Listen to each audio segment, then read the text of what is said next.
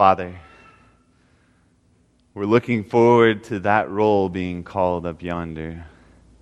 We want our hearts to be sealed, our hearts to be ready to meet our King and our best friend. And so, Father, we're praying that through the power of your word this morning, you would speak to our hearts, you'd prepare us for that amazing day, that you prepare us for our life this week. And, Father, whatever thoughts may be going through our minds right now, we give you full permission to direct our attention to Jesus. We give you full permission to take control of our thoughts this morning. Father, pour out your Holy Spirit in this place in a powerful way that Jesus may be lifted up. We pray this in Jesus' name. Amen. It's probably one of my worst nightmares. My guess is that many of you have had the same nightmare, although I won't ask for a show of hands because when I was at the Spanish group and I asked for a show of hands, they weren't willing to raise their hands, and that's okay. It's a bit embarrassing. But many people have this dream, I understand, and that is that you are in a public place. You're, you're in a group of people. Maybe it's some place that you frequent. For me, it's often that I'm preaching or that I'm talking to a group of people.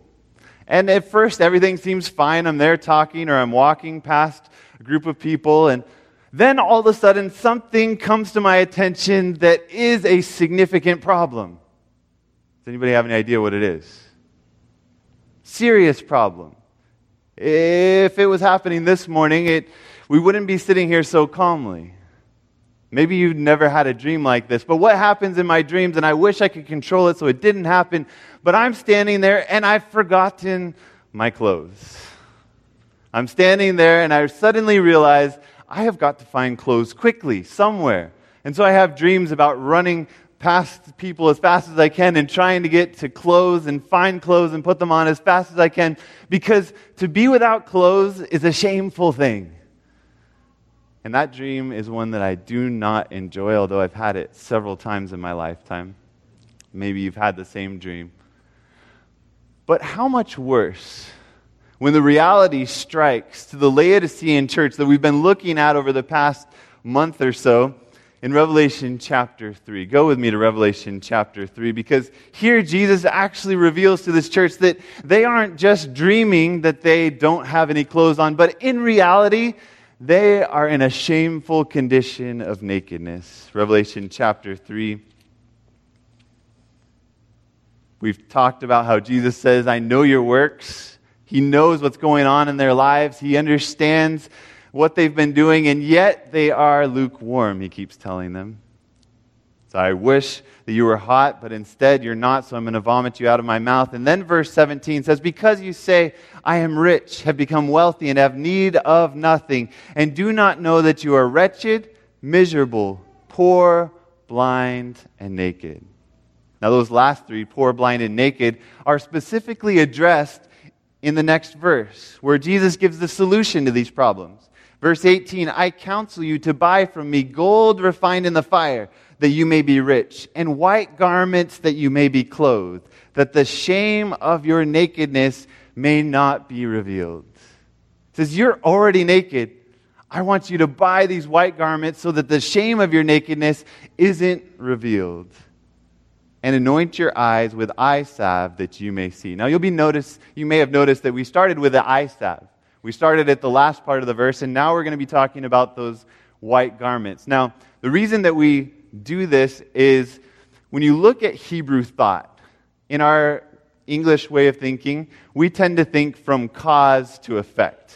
Right? I kicked the ball, it broke the window. We reason from the cause to the effect. But in Hebrew thought, you'll often notice when you're reading through the Old Testament, and sometimes it seeps over in the New Testament, especially a book like Revelation, which quotes so much from the Old Testament, you'll notice that they actually start with the effect and then they go to the cause. So it would be the window is broken, and it was because I kicked the ball. Does that make sense? So it's in the reverse order. So here we find that first of all, the first thing that they need is they need eye salve. They need to have their eyes open so that they recognize their condition. We've talked about that for a few weeks. And now, when they have recognized that condition, the next step is for them to be clothed with white garments. Then after that, we'll get to the gold of character.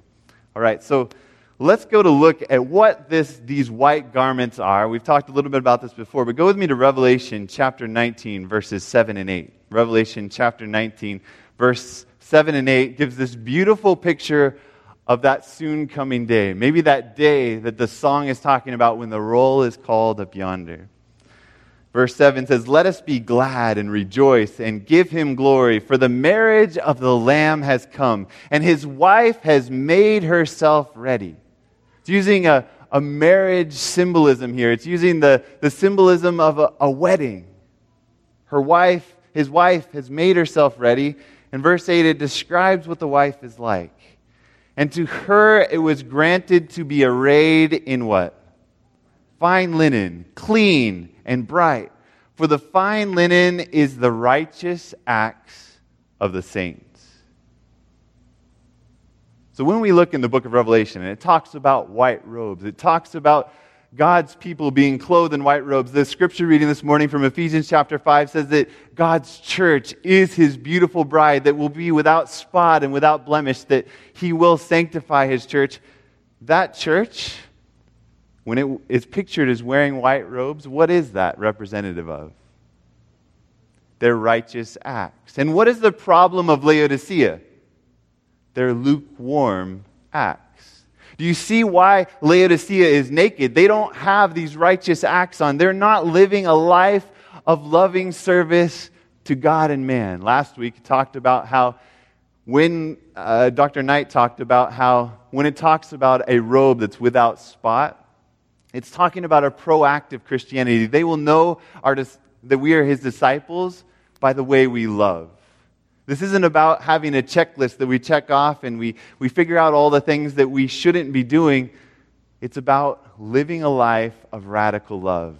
When we love radically, all these things will fall into place. But here it is, it's saying that the white robe that, that they have to be wearing at that wedding feast is the righteous acts of the saints. How important is this robe to be wearing? Go with me to Matthew chapter 22. In Matthew 22, Jesus tells a story about a king who calls for a special marriage feast. And he invites a bunch of people to come to this marriage feast. The first group that he sends out, they make all kinds of excuses and so he sends out again, and eventually he says, Well, well then go out to the highways and byways and invite as many as you find to come in to enjoy this marriage feast. We got the, the food together, we have it ready. Invite anybody who's willing to come in and celebrate this special day with us. So in, Revel- in Ma- Matthew chapter 22, we'll pick up the story. Verse 10 These servants go out. So these servants went out into the highways and gathered together all whom they found, both bad and good, and the wedding hall was filled with guests. So here it is, all of them come in, but then we find something where the king comes to see who has come to the wedding feast.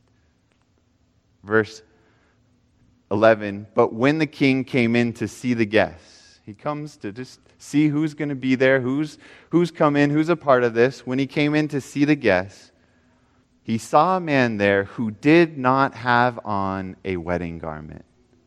So he said to him, Friend, how did you come in here without a wedding garment? And he was speechless.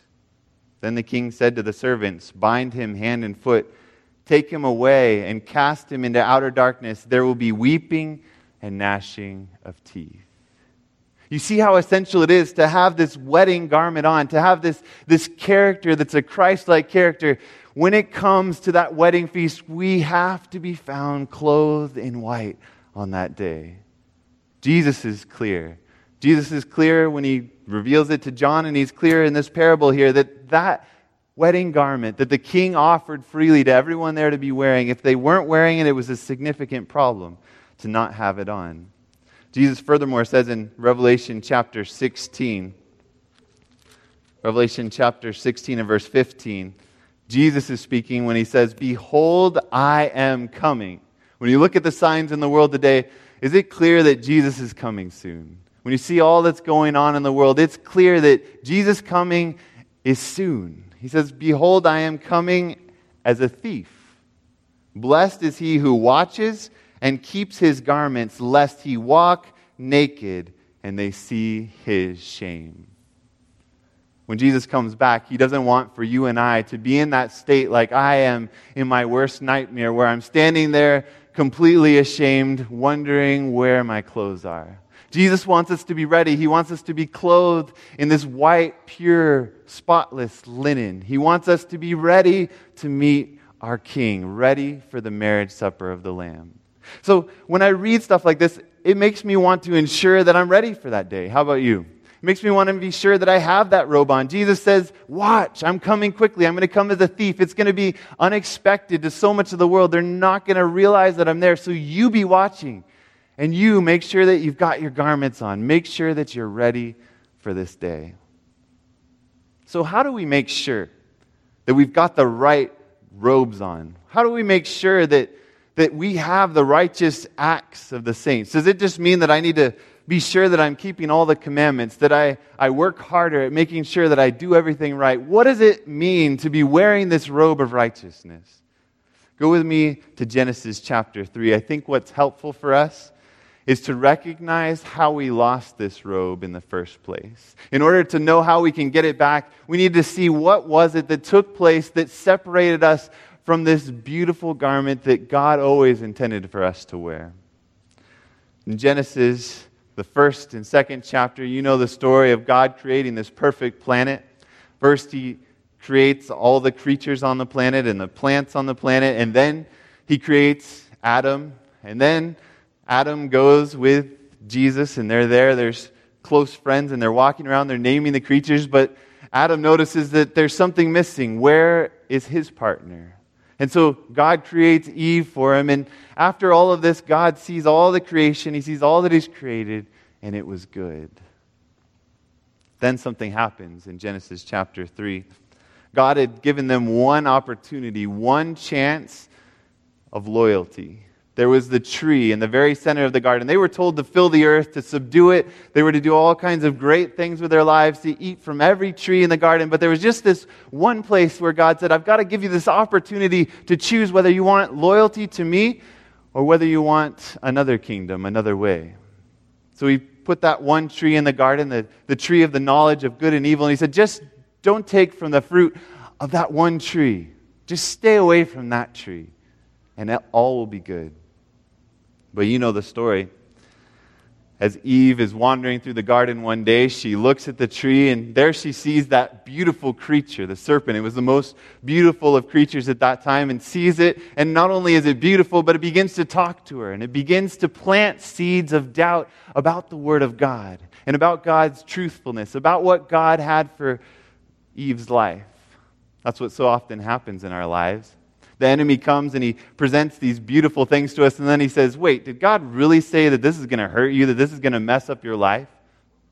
And at this point, Eve believes the serpent, she takes the fruit, and let's read what happens in verse 6 of Genesis 3. So when the woman saw that the tree was good for food, that it was pleasant to the eyes, and a tree desirable to make one wise, she's really deceived. She took its fruit and ate. She also gave to her husband with her, and he ate. Then, verse 7. Something significant happens at this moment in time. It may not have occurred at that, it may not have occurred for a little space of time, but eventually something takes place that forever changes their lives. Verse 7 Then the eyes of both of them were opened, and they knew that they were naked. It's that moment, that moment of shock, that moment of shame when you're, you're standing there and everything feels like it's supposed to be normal, and suddenly you realize you are in a shameful condition. You don't have any clothes on, you're naked and exposed. There Adam and Eve are. And they're recognizing we have got a significant problem. So what do they do? Verse 7 continues And they sewed fig leaves together and made themselves coverings. You know, in my dream, it never works out so well. I try really hard to make some sort of covering, to find some sort of covering, to cover myself up, and it usually doesn't work out so well. But here, Adam and Eve are wise. They know the trees in the garden, and they know that the fig leaves are the biggest leaves that they're going to be able to find in the garden. They take these leaves, and, and they've probably never sewed leaves together before, but here they are, and they're taking the leaves and they're sewing them together, and they're, they're saying, We've got to do something. We've got to make something to cover ourselves. And th- these are big leaves, and maybe this will help. And they're, they're sewing. I can only imagine how long it took them as they're there just frantically, maybe hiding behind a bush as they try to sew these, these leaves, and they're trying to get it all together trying it on. No, that doesn't work. I'm still exposed. And they're, they're trying to get more leaves. They're trying to add more to their, and they're sewing, they're sewing, they're sewing. They're trying to make up for what has happened. That garment of light is gone. That garment of God's glory. And you know, it says in Romans chapter 3, verse 23, that all have sinned and fallen short of the glory of God. Sin separates us from God. Sin separates us from His loving presence. Sin separates us from His glory. And that's what they were experiencing. But in the midst of experiencing that, what do they do? They go and they try to cover up, they try to make things right, they try to fix everything in the moment in their own way and in their own strength. How many times have you done this in your life? How many times have I done this? As a kid, when I broke my parents' lamp in the living room, immediately running and trying to grab the glue, trying to put it together as fast as I can, trying to pretend it didn't happen. Maybe if I just turn the lamp around, nobody will see. It's not a problem. Everything's okay. And we come to church and we try to pretend like everything's okay. I've covered it up. I've, I'm, I'm looking good today. I'm smiling on the outside. Nobody can tell the shame that's in my soul.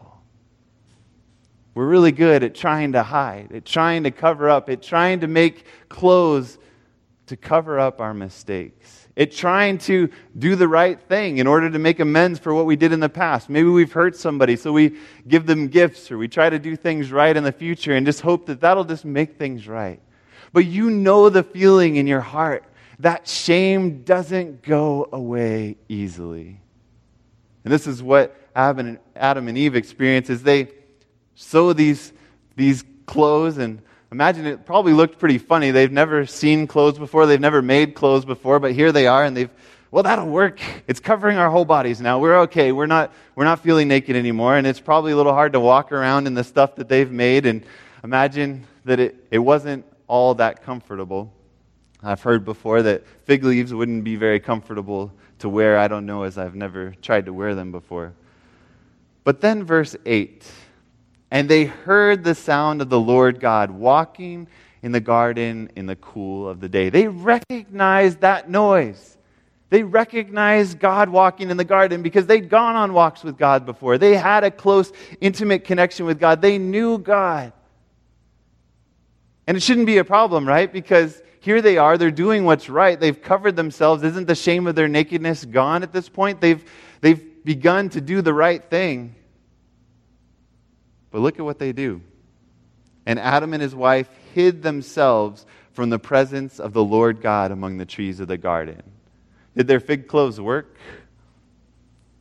God answered, or God speaks up in verse 9. Then the Lord God called to Adam and he said to him, Where are you? God is so gracious. He knew exactly where they are, He knew exactly what they've done, but He gives them that opportunity to themselves acknowledge what had taken place. Verse 10 So he said, I heard your voice in the garden, and I was afraid because I was what? Naked. Now, is Adam naked at this point? Adam's wearing a garment that he sewed together of massive fig leaves that's covering his body. He has tried to cover it up, and yet he tells God, God, I'm naked. I'm ashamed. I still am lacking something and I hid myself. Notice the first thing that Adam and Eve try to do they try to hide. They try to make up for what they've done wrong. They try to do what's right in their own strength. There's two different errors that we can fall into, and this is the first one, and that is trying to keep the commandments in our own strength, trying to make up for our lost connection with God in our own strength, trying to do everything right so that we can be ready for that day when Jesus comes. We're going to be the perfect person like Dr. George Knight talked about last week. We're going to do whatever it takes to be all that God calls us to do, and we're going to do it or we're going to die in the process. Here, Adam and Eve are, and they're trying to do that, but yet, when God shows up in all of his beauty and all of his holiness, when God comes to the garden, they realize we're naked. Even though we've tried our righteousness, as Isaiah 64, verse 6 says, our righteousness is as filthy rags. These fig leaves just aren't cutting it. We're still naked. We're still ashamed. In high school, I took a, a home ec class. And in that home ec class, they began to teach us sewing. Now, as they were teaching us sewing, they started off with simple things, maybe like sewing on a button or something like that. And then one day came when the teacher said, Okay, we're going to do a special project to finish off our sewing section. And I thought, this is going to be exciting. What are they going to have us make? And so she showed us the pattern. I said, What is that? I don't even recognize that. Well, those are going to be shorts. You're going to sew some shorts together. And she brought out the fabric. It was like this tie dye cotton material. And said, You're going to use this tie dye cotton material and you are going to sew shorts.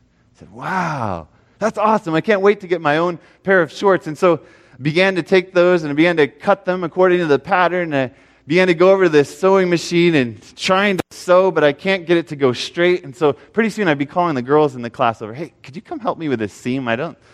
They'd oh, I see what you're doing. Let me help you out here. And they'd back it up a little bit and they'd help me to get the, the seam in. And then pretty soon I'd be trying on another section and I'd call another person over, Could you help me with this part? I'm not very good at sewing at all. But after a while, I finally was able to sew it together with all of their help, and finally I had my shorts. I have a picture of them for you today. They're tie dye shorts. I was actually quite proud of these shorts, so proud of these shorts that I wore them to school the very next day. I came to school and I was showing everybody that I had these shorts. Check out my shorts. I made these in home ec class. There's, aren't they amazing shorts? Well, only the girls in the class knew the secret that I really was a terrible seamstress. I was no good at sewing whatsoever. It was only because they had helped me. But yet, that year, when it came to the end of the class, they handed out the sewing award for the best sewer in the class. Can you guess who got the best sewer award? That guy got it. I got the award for being the, the best seamstress, I don't know what you call it when it's a guy, but the best person at sewing in our class. And then later I found out it was because her daughter was also in the class, and she said, You know what? Nobody else was excited about their shorts but Zach. I think you should give him the award. I thought that I'd done a good job. I thought that they were wonderful shorts, and I thought that I was pretty good at sewing. Adam and Eve thought that they were pretty good at sewing. They thought that they had this covering that was going to work out for them. They thought that this would make up for their nakedness. But when God showed up, they found out that it wasn't cutting it at all. So the next step for them should have been to go to God and say, God, We've messed up. We need your help. We're naked. We need you to fix this problem. But instead, they do the second thing that you and I often do when we've made mistakes. Genesis chapter 3 continues. Verse 11. And he said, Who told you that you were naked? Have you eaten from the tree which I commanded you that you should not eat? He expresses the, the significant problem in the situation. Verse 12 continues Then the man said, The woman whom you gave to be with me, she gave me of the tree, and I ate. You see what he's doing? Rather than saying, Yes, God, I did. I, I went and I ate of the tree. Can you please help me fix this problem? Instead, he begins to make excuses. Well, God, it's this woman, the woman that you created. You gave me this woman. She's the one who gave me the fruit. God, it's your fault. So, God continues in verse uh, 13 And the Lord God said to the woman, What is this that you have done? The woman said, The serpent deceived me. That beautiful serpent, God, the one that you created, you know, you put it in the garden. God, that serpent is the one who deceived me. And I ate of the fruit. Verse 13, and the Lord God, well, sorry, we read verse 13. So, verse 14, so the Lord God said to the serpent, Because you have done this, you are cursed more than all the cattle and more than every beast of the field, and on your belly you shall go, and you shall eat dust all the days of your life. God reveals, first of all, to the serpent the drastic consequences of sin. What's going to take place, even in the natural order, because Adam and Eve have rejected God's loving government. But in the midst of revealing what's going to take place, and he goes on to reveal to the woman, to reveal to the man in reverse order, this is what's going to take place in your life. This is what you're going to suffer. These are the consequences that you will face. In the midst of all of that, verse 15 comes. And I will put enmity between you and the woman, between your seed and her seed, and he, singular, shall bruise your head, and you shall bruise his heel. There's going to come a Savior, one of Eve's descendants, and he's going to come and he's going to crush your kingdom. And I'm going to put enmity between those people who have chosen the serpent and the serpent. I'm going to put enmity between the devil and my people. I'm going to put a separation between them, and I'm going to reunite them with myself. Right in the midst of revealing the consequences of sin, God reveals this beautiful promise of what he longs to do. And then God gives the symbol of how he actually does this. But first, let's look at something from God's amazing grace, page 24. It talks about what took place when Adam and Eve sinned and then when they began to sew these fig leaves on themselves.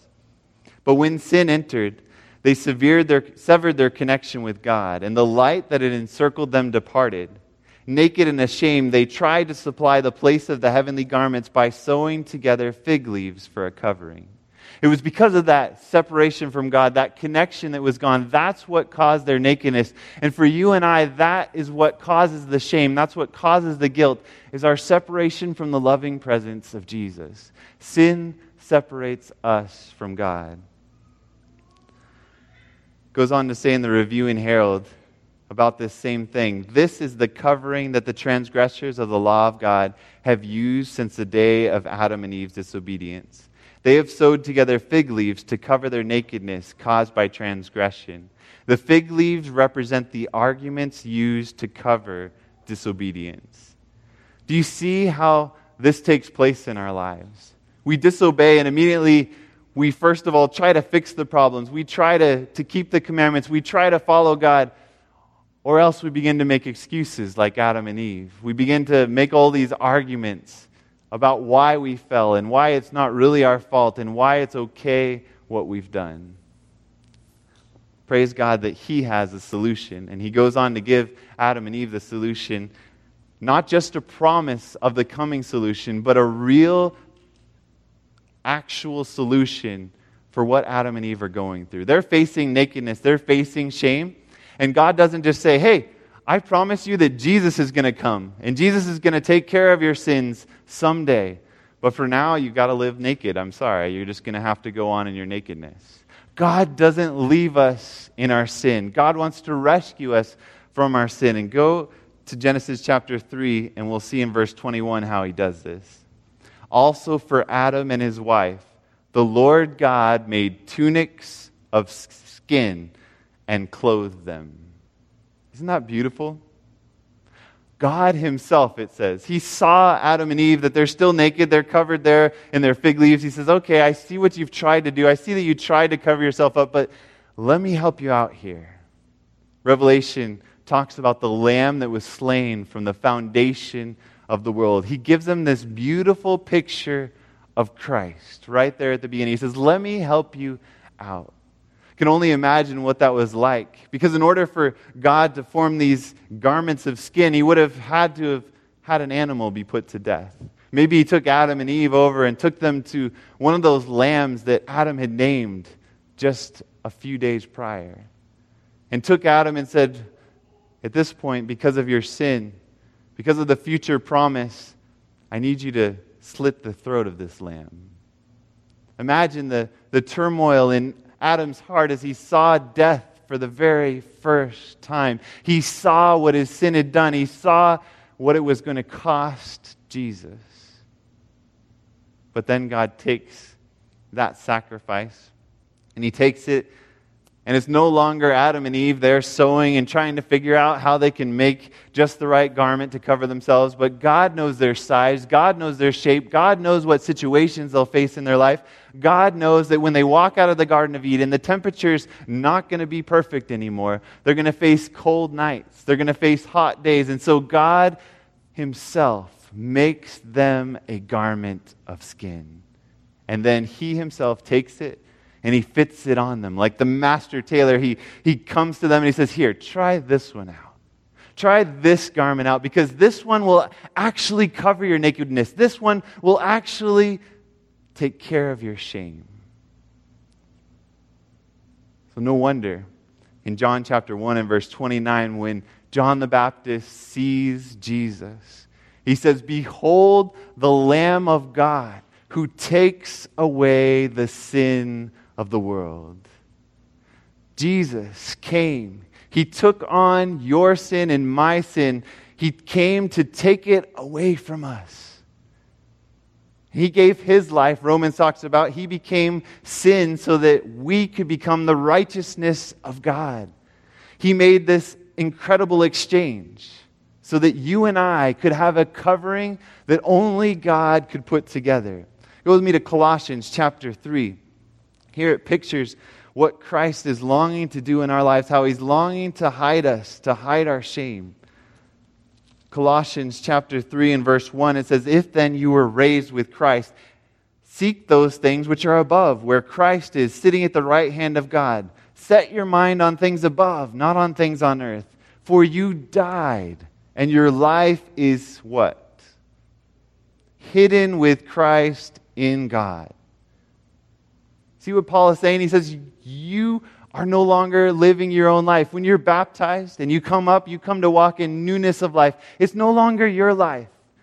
He says elsewhere that we are crucified with Christ. Therefore, we no longer live, but Jesus Christ now lives in us. In the life which we now live, we live by faith in the Son of God, who loved us and gave himself for us.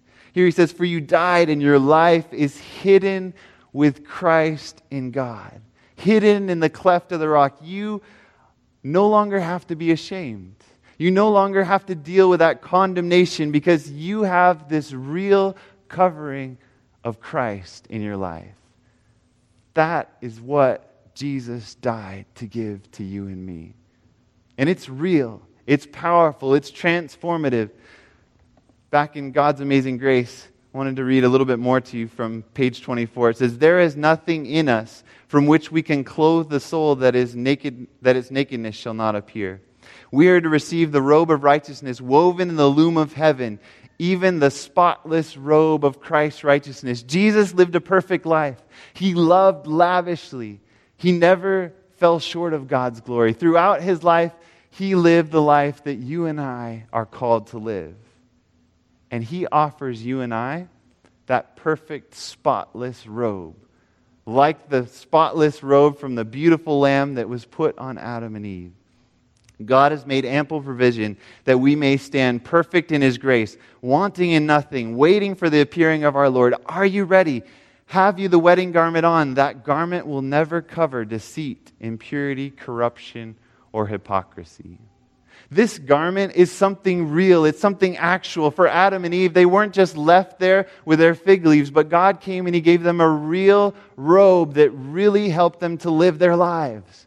As they walked out of the garden, they were warm in the cold nights. They were shielded from the sun by their garment. They had Christ's righteousness by faith in their lives. This is what God longs to do for us. Go to Ephesians chapter 2.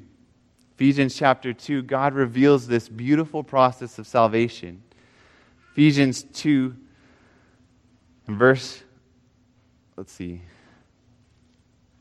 Ephesians 2 and verse 8 says, For by grace you have been saved through faith, and that not of yourselves, it is the gift of God. Adam and Eve didn't sew those garments, they didn't do anything to make those garments a reality in their life. It was a complete gift of God. For by grace you have been saved through faith, and that not of yourselves, it is the gift of God. Verse 9 continues, not of works, lest anyone should boast.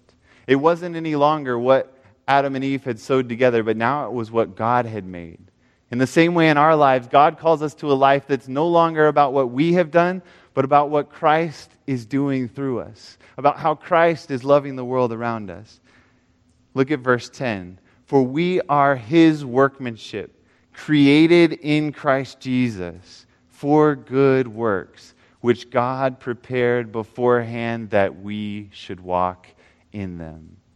God has prepared for you a beautiful, clean, white robe. The question is are you, am I, are we wearing this robe today? Are we trusting in Christ's righteousness, in His righteousness alone, to be what sees us through the end? Are we allowing Him to love through us? Or are we, like Adam and Eve, fashioning fig leaves, trying to cover up our nakedness, trying to pretend like we've got it all together?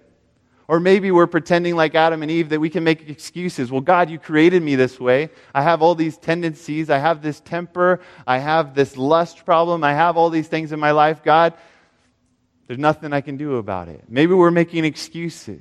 There's two sides of the coin, but both of them cause a significant problem. Both of them distract us from Christ and Christ's righteousness. When I went to get married in 2007, you know how the wedding process goes. It was actually sped up for us.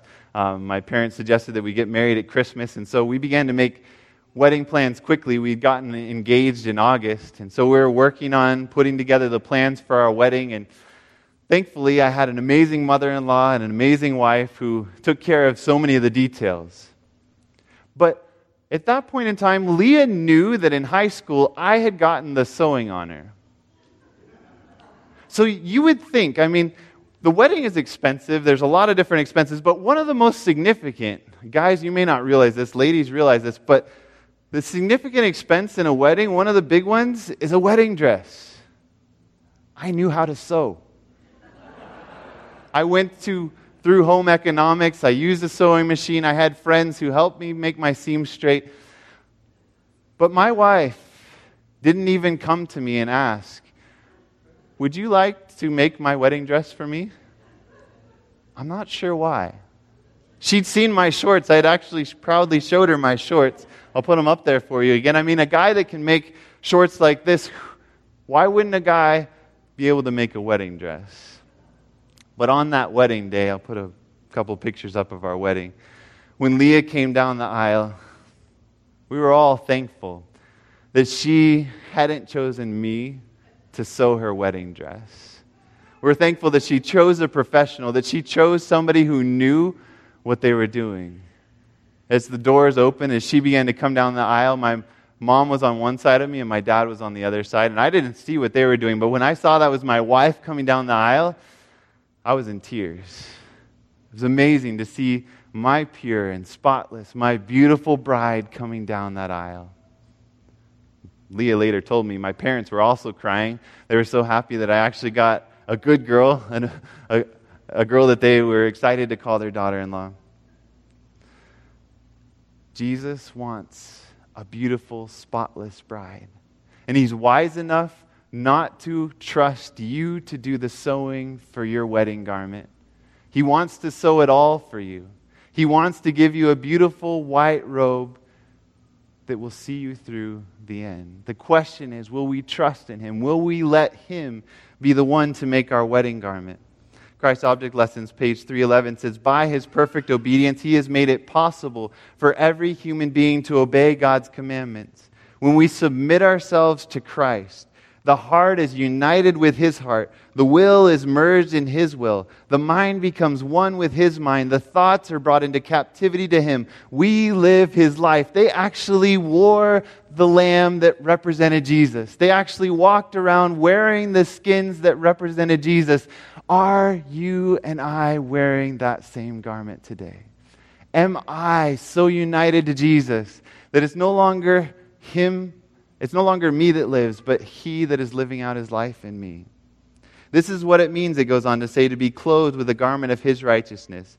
Then, as the Lord looks upon us, he sees not the fig garment leaf, not the nakedness and deformity of sin, but his own robe of righteousness, which is perfect obedience to the law of Jehovah.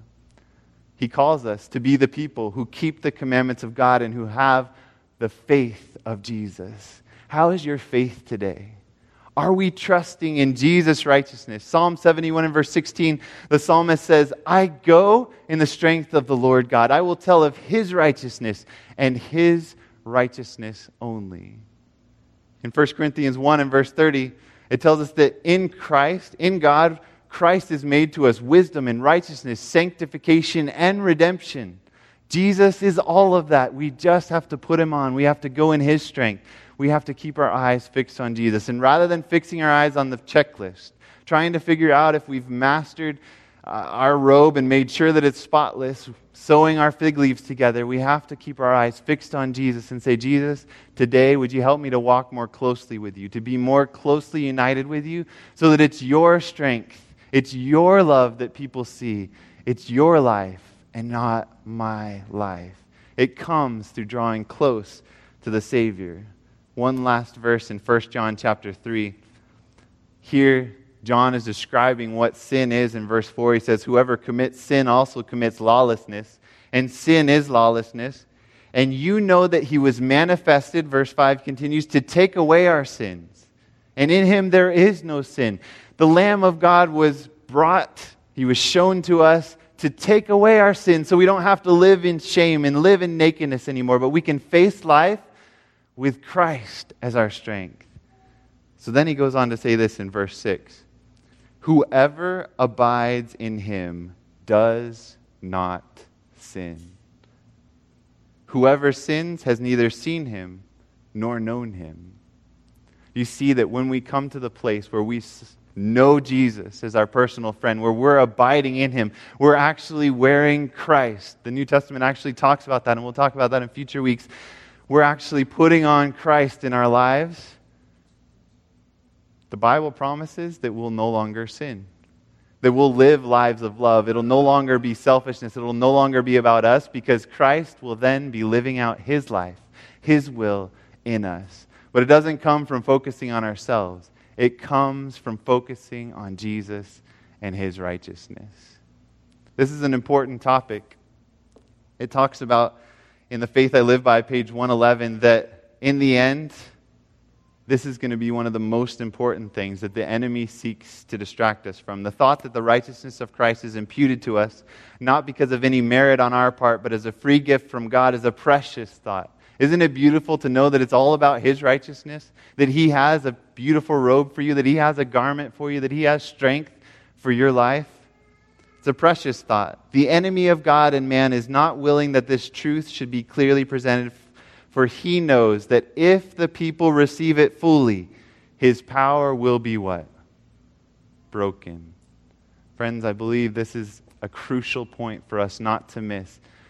It's all about Jesus and what he can really do in your life and my life. And when we experience this in its fullness, the power of Satan will be broken, and we will no longer be slaves to his deceptions, to his uh, false things that he presents to us as being so appetizing. So this morning, I want to put on that robe in a fresh way. I want to make sure that I'm abiding, that I'm remaining in that saving relationship with Jesus. If that's your desire, as we bow our heads and pray, I just want to invite you to raise your hand with me. Father, we're raising our hands to heaven, recognizing that we don't have the strength, recognizing that we're called to, to watch because you're coming as a thief in the night. It'll be unexpected to this world, but you're coming and you said we need to have our garments ready. Jesus, we're raising our hands because we don't have what it takes. We're not very good at sewing fig leaves to cover up our shame. So we're asking that you would increase our faith in your righteousness, in your power, in that precious free gift that you want to give to us of living your life and loving this world the way you've loved it. Thank you, Father, for giving us that gift freely in Christ. In the name of Jesus, I pray. Amen.